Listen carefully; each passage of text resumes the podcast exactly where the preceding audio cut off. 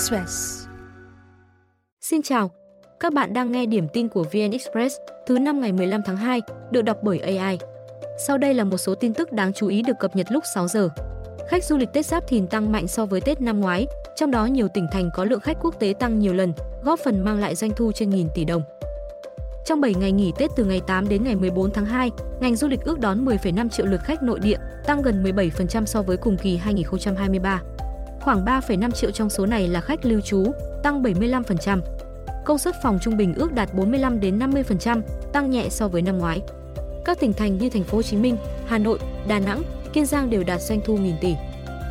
Về lượng khách, thành phố Hồ Chí Minh dẫn đầu với khoảng 1,8 triệu lượt khách, tăng gần 6%.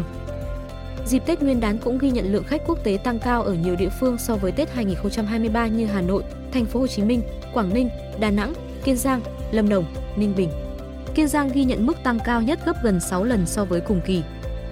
Cục Du lịch đánh giá lượng khách quốc tế đến Việt Nam tăng so với cùng kỳ nhờ hiệu ứng từ chính sách thị thực thuận lợi, định hướng đúng trong cơ cấu lại thị trường khách du lịch, nỗ lực của các doanh nghiệp và địa phương. Thời tiết thuận lợi trong 7 ngày nghỉ Tết Nguyên đán giúp các hoạt động du lịch diễn ra sôi động trên cả nước. Hoạt động du lịch những ngày đầu năm mới cũng được đánh giá diễn ra suôn sẻ, gần như không có tình trạng tắc nghẽn, quá tải tại điểm đến.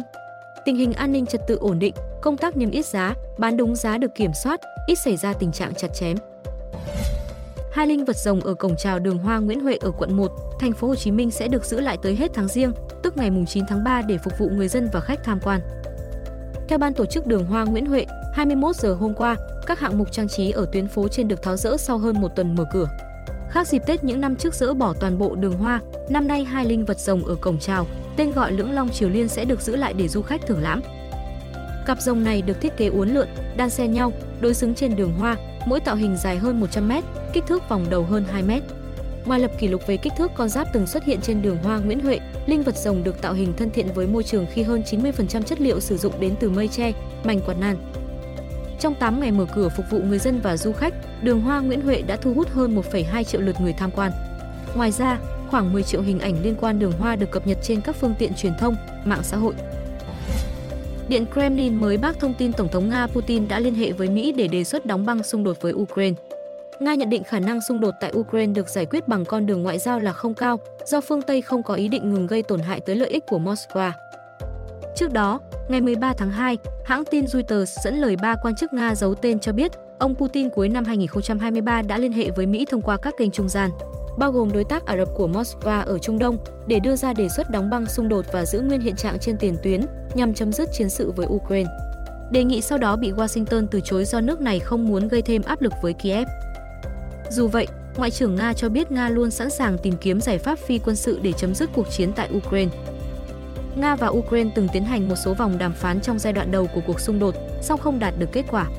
Tổng thống Ukraine tháng 10 năm 2022 ký sắc lệnh khẳng định nước này sẽ không đối thoại với Moscow chừng nào ông Putin còn nắm quyền.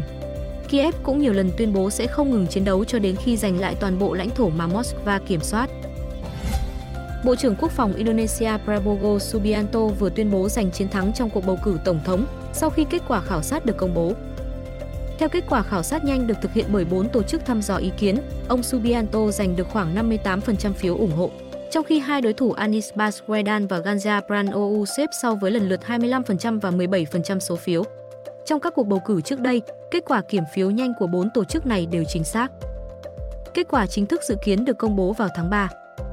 Indonesia là một trong những quốc gia đông dân nhất thế giới và ước tính hơn 200 triệu cử tri đi bầu tại 820.000 điểm bỏ phiếu năm nay. Để chiến thắng ngay trong vòng 1, ứng viên Tổng thống Indonesia cần nhận được hơn 50% tổng số phiếu bầu và ít nhất 20% phiếu tại hơn một nửa số tỉnh.